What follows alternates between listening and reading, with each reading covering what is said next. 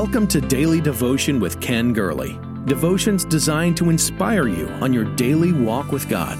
Each day we walk through the vital principles of the abundant life. Our Lord can do above and beyond all we ask or think. Here's your host, Ken Gurley. Are you spiritually illuminated? That is a great discussion question. For there is a constant battle in our world today. Is our life material or is it spiritual? To hear the world speak, it's material. It's what we are. It's what we have. It's who knows us. It's the world around us, what we see, feel, taste, smell, and hear. And that would be fine if we mortals are just made of mud, just made from clay. We were formed from the earth, but there is another ingredient in our lives. God breathed into us the breath of life. The spirit within man, the life within man, is called the candle of the Lord. That you and I were made not only to be animated by the Spirit of the Lord, but illuminated by the same Spirit. Here's a passage, Hebrews 10:32. Remember the former days, in which after you were illuminated, you endured a great fight of affliction. Are you spiritually illuminated? You and I were made to be children of the light, not children of darkness. We were made to keep figuratively the flame burning. The ancient Greeks had an unusual game in the Olympics. Runners would carry torches. The object was not to get across the finish line first, but to cross the finish line with the flame still burning. I believe that's the goal of every child of God is to stay illuminated with the Spirit because whatever the Spirit touches, it illuminates. It illuminated creation. The world we find was without form, void, darkness on the face of the deep. But when the Spirit of God moved on the face of the waters, with that moving came light.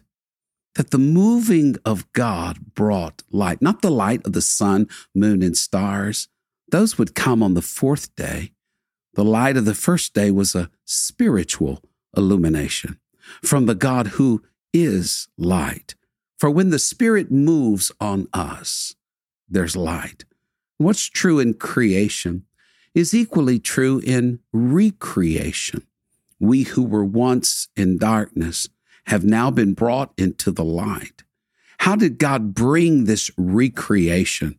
He did it by spiritual illumination. I can hear the voice of Zacharias in scripture. You remember Zacharias. He and Elizabeth were told they were going to have a child. His tongue was silenced for a while because there was a resistance to God. But finally it was loosed and he could speak again. And when he told the people that his child would be named John, here's what he said he said, The day spring, the new day from on high has visited us to give light to them that sit in darkness. And when he closed his prayer, we read of John growing strong in the spirit. It was John, John the Baptist, who ushered in the light. He said, I'm not the light, but I'm bearing witness of the light. And then in that climactic moment, he points to Jesus and said, I indeed baptized you with water unto repentance, but he who's coming after me, he's far mightier than I. I'm not worthy to tie his shoelaces. That one, Jesus Christ, will baptize you with the Holy Spirit and with fire. That with the baptism of the Spirit, there comes the fire, the illumination. Jesus came from the land of light to this vale of night. And he said, I am come a light unto the world, that whoever believes on me should never abide in darkness. John 12, 46. The Holy Spirit. I think it was Lloyd John Ogilvie, who was the pastor of the First Presbyterian Church in Hollywood. I believe it was Lloyd John Ogilvie who said, the Holy Spirit is Christ in the present tense, the contemporary Christ in our midst. The same Spirit that dwelt in Jesus emanates to you and me. And when His Spirit enters into our lives, an illumination takes place. He lights up our world, and darkness has to scamper away, and fear has to exit. Do you remember that vision of Ezekiel where he saw the Spirit flow like a stream from beneath the threshold of the house of God? And it flowed eastward down to the Dead Sea. And the stream got wider and wider, and life came. That when the river of the Spirit touched the surface of the Dead Sea, life came. When the Spirit touches a storm tossed soul, there's peace. When the Spirit enters a troubled life, there's direction. For sickness, the Spirit brings health. For weakness, the Spirit brings soundness and strength. And for mourning, there is gladness. It's in the holy place of the tabernacle. There were three items of furniture. You may recall it was the golden altar of incense, represented worship, the table of showbread that represented the presence of God, and opposite the table of showbread in the tabernacle was the golden candlestick, a lampstand that was filled with the purest of olive oils. And each of the seven branches would be on fire. And the fire from those candlesticks cast golden light on the bread. God's presence is revealed in the midst of a burning and a moving of the Spirit. So long as the fresh oil keeps flowing and burning, God will be seen in our midst. No wonder the seven churches of Asia are pictured as these burning lamps. Where God moves, there is illumination. But the passage that we read says that after we are illuminated, there are great afflictions. What the Holy Spirit illuminates, the spirit of this age seeks to extinguish. Not far from that passage in Hebrews 10, John identified in his first epistle two competing spirits.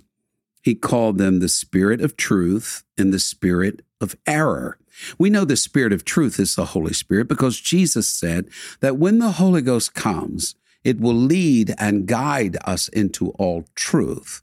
We know that this same Spirit brings liberty and light.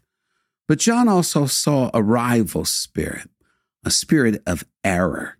The spirit of error is the spirit of the age, what the German philosophers called the Zeitgeist the time spirit, the spirit of the day, the spirit of the age. The spirit of this age is a confusing spirit. There is a timeless spirit that brings light, but then there is a time spirit that brings darkness. Never underestimate the power of the spirit of the age. Its followers are legion, they're highly persuasive. This world attracted Demas, you may remember. Demas, Paul said, he forsook me, having loved this present world. The power of this present world, the spirit of error, the time spirit, is indeed strong. Satan appeared to Jesus in his weakest moment after days and weeks of fasting, and he showed him the kingdoms of the world. And he said, They're yours if you worship me. The spirit of the age does exactly the same thing today. You feel the appeal of the world. You've heard the persuasive arguments of the spirit of the age. That spirit that says, don't go the second mile, slow down, take it easy. It is pulling on you. It's what you're feeling. It gives way to godless ambition.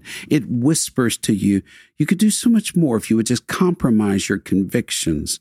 You could rise to the highest of heights.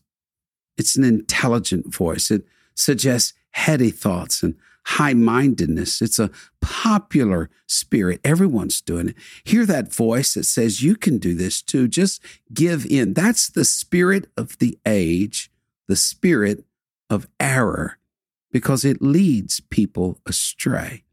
And it longs to silence the healthy voice of your conscience. The spirit of the age is the time spirit. It would never convict you of sin. Only the timeless spirit will do that. The time spirit boasts of man and the arm of the flesh and accomplishments of this world, but the timeless spirit speaks of sin and righteousness and judgment. The time spirit will flatter us, but the timeless spirit will rebuke us. The spirit of the age is concerned about the here and now, but the spirit of eternity is concerned about the there and the then. We live in a season where false doctrine is blowing in the wind, it's everywhere. But the answer is truly quite simple. In fact, we were taught it years ago. We once sang a song as children, This Little Light of Mine, I'm going to let it shine. We learned in that childish song to not let Satan blow it out and to not hide it under a bushel. In fact, we would shout, No, I'm going to let it shine. The answer for this age is to remain in the light, and the Spirit and the fire are inseparable. We who were in darkness, now the Spirit has brought us light. The Spirit of the age is trying to extinguish the light, but it's our job to keep it burning and to walk in the light. Don't just talk about the light, walk in the light. Don't reminisce about the light. Live and walk in that light.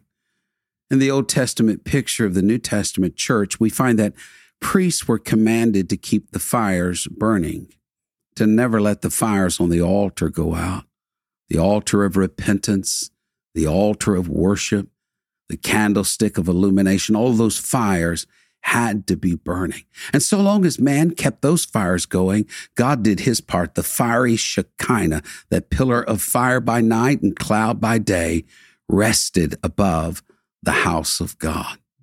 I love what Paul said to Timothy in his very last epistle that we have. He said, I just want to remind you, Timothy, 2 Timothy 1, you need to stir up the gift of God which is in you. It was put there when I laid my hands on you, because God's not given us a spirit of fear, no, but of power, love, and a sound mind.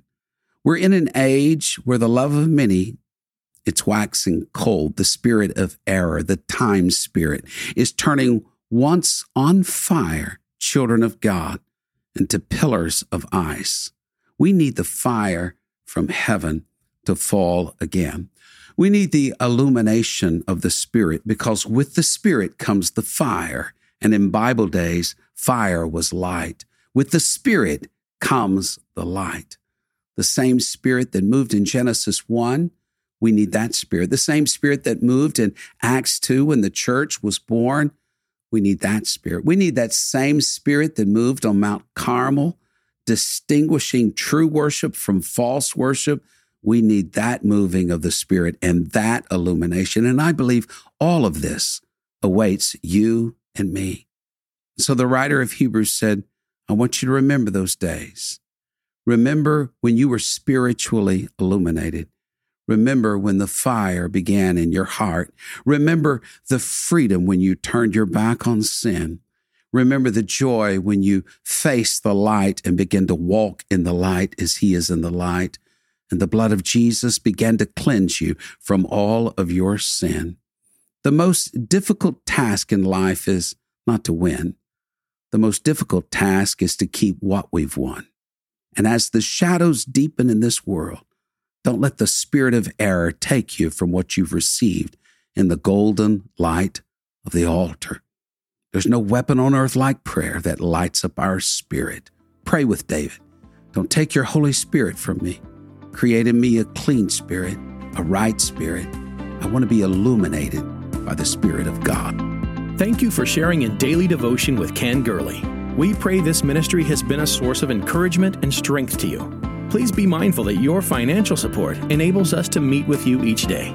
To give a donation or connect with us, visit our website at kengurley.com. There you will also find the latest books, podcasts, and resources. Blessed 90 Days to Change Your World is Pastor Gurley's latest book. You can get your copy of this life changing book at kengurley.com. May God's favor rest on you in every way until we meet again.